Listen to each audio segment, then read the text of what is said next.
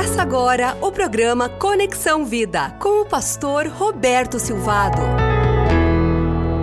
Ah, Deus tem colocado a nossa igreja, a Igreja Batista do Bacaxeri, como testemunha há mais de 60 anos, testemunha do amor de Deus na Grande Curitiba, no Paraná, no Brasil e até os confins da terra. A minha oração é que a sua igreja seja abençoada pela sua influência, pela sua presença, para que ela seja uma igreja que testemunhe do amor de Deus onde ela está. Como é bom nós sabermos disso que Deus usa as nossas vidas para abençoar nossas igrejas, desafiar as nossas igrejas, aquele corpo de Cristo, porque quando os membros são testemunhas, aquele corpo de Cristo fará eventos, terá ações, aquele pedaço do corpo de Cristo que a sua igreja local impactará o lugar onde está localizado. Por quê? Porque os membros são testemunhas. Então, aquela igreja começa a agir e influenciar de uma maneira incrível a sociedade. Esse é o grande plano de Deus. No Evangelho de Lucas, capítulo 24, 44 a 48, nós encontramos uma versão da grande comissão.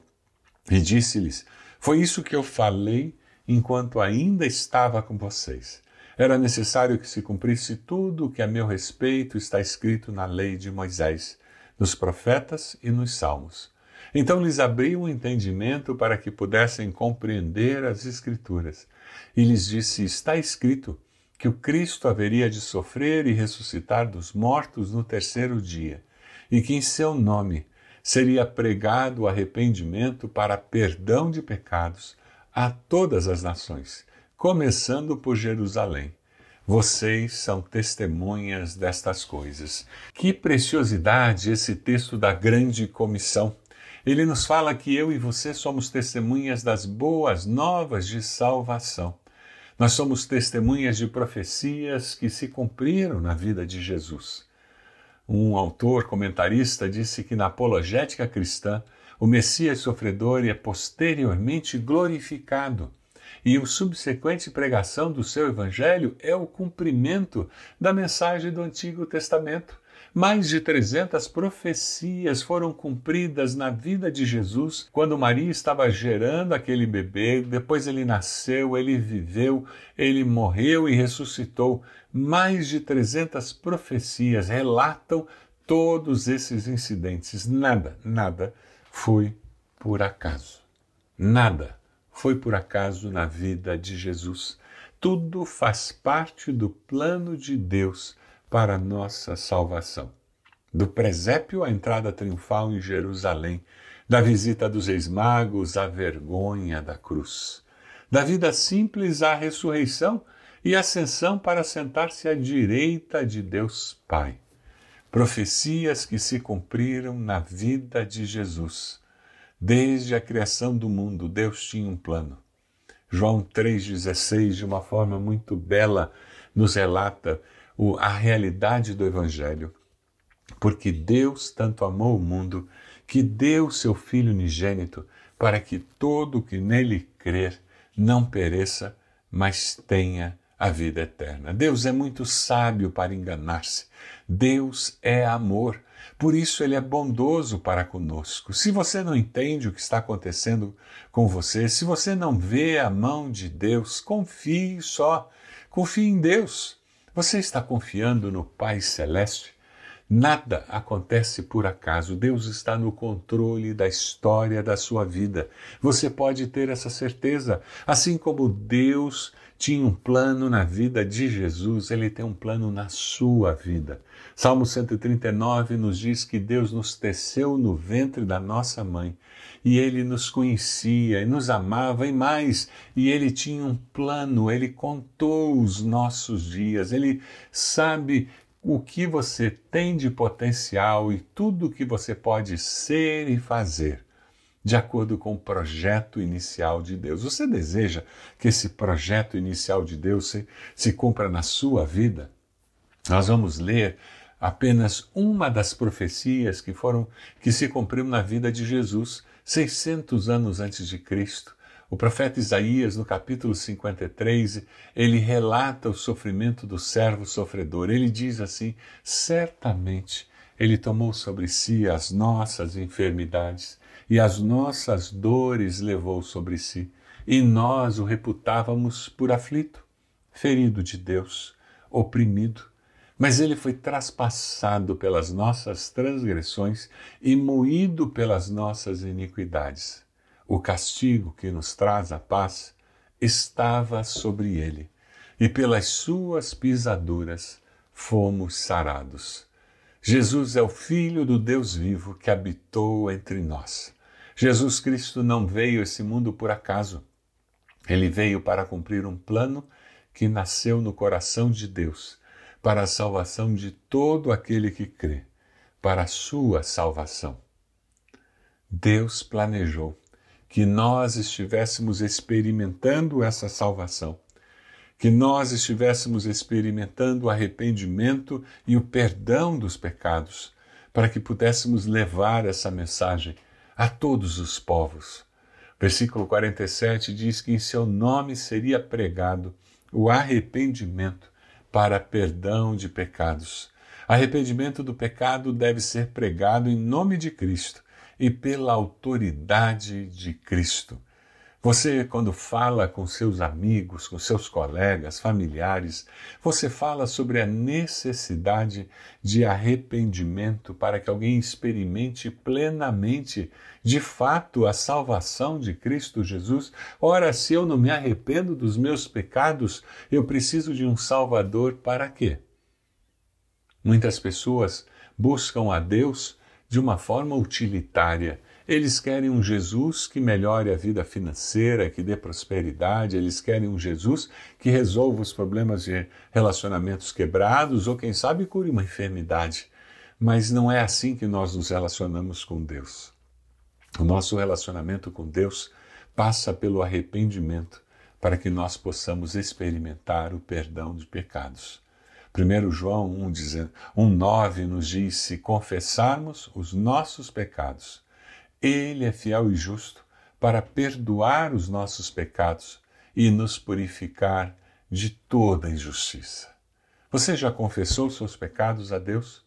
Você já experimentou que Ele é fiel e justo para perdoar os seus pecados e para purificar você de toda injustiça? Aleluia! Se você já experimentou isso, você está pronto para ser testemunha do Evangelho de Cristo.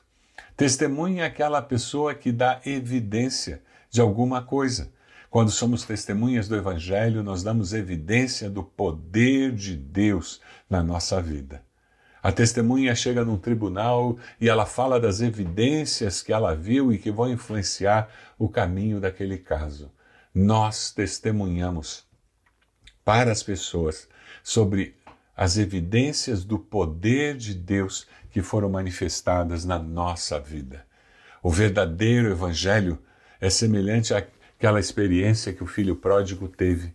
Ele caiu em si e ele disse: Eu pequei contra os céus e contra meu Pai, e eu vou pedir perdão a ele. Nós precisamos cada vez mais compartilhar com as pessoas a necessidade de arrependimento para de fato criar uma relação real com Deus. Precisamos ser testemunhas a todos os povos, todas as nações, começando na nossa Jerusalém, onde nós moramos, onde trabalhamos, onde estudamos, com quem convivemos. Nós somos portadores da esperança de uma vida melhor, aqui, hoje e eternamente.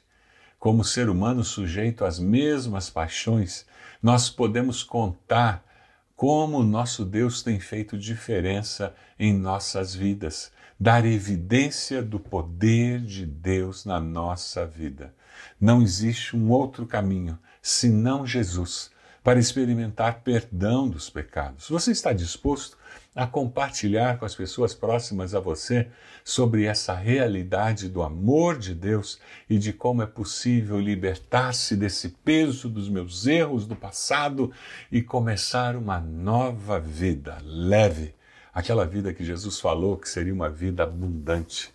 Eu quero desafiar você a compartilhar com alguém essa realidade da vida abundante que há em Cristo, uma vida cheia de perdão e graça revelada pelo amor de Deus em Cristo Jesus. Lucas 24, 48, 49 termina esse relato da grande comissão dizendo: Vocês são testemunhas destas coisas. Você é testemunha desta coisa, desta mensagem do Evangelho. E o Senhor disse: Eu envio a vocês a promessa de meu Pai, mas fiquem na cidade até serem revestidos do poder do alto. Simples assim. O Espírito Santo, o poder do alto, a promessa do Pai, a grande promessa do Novo Testamento. Jesus disse que não nos deixaria órfãos, Jesus disse que não nos abandonaria, mas que o Espírito estaria conosco todos os dias, que Ele, Jesus, estaria conosco todos os dias. Assim como a vinda de Cristo foi promessa no Antigo Testamento, a vinda do Espírito Santo para agir e transformar as nossas vidas foi prometida por Cristo Jesus. Ah, nós não temos que converter ninguém, não temos que convencer ninguém, temos que simplesmente compartilhar, testemunhar, dar evidência do poder de Deus na nossa vida. Você é testemunha de que as profecias se cumpriram em Cristo Jesus. Você é testemunha de que sem arrependimento não há perdão de pecados. Você é testemunha de que o poder de Cristo nos levará a todas as nações. Você gostaria de ser usado por Deus ainda hoje? Eu gostaria de orar por você. Senhor, meu Deus, eu quero dar graças ao Senhor porque o Senhor nos salva e o Senhor nos desafia o Senhor nos ordena que nós sejamos testemunhas, que nós estejamos dando evidências do teu poder em nossa vida para aqueles que estão próximos de nós. Abençoa, Senhor, cada homem, cada mulher, cada pessoa que nos ouve agora e que todos nós juntos possamos ser testemunhas do teu grande amor. Nós oramos assim no nome de Jesus. Amém. Deus abençoe você. Deus abençoe sua família, Deus abençoe a sua igreja. Você acompanhou o programa Conexão Vida. Acesse bacacheri.org e conheça um pouco mais da IBB, uma igreja viva.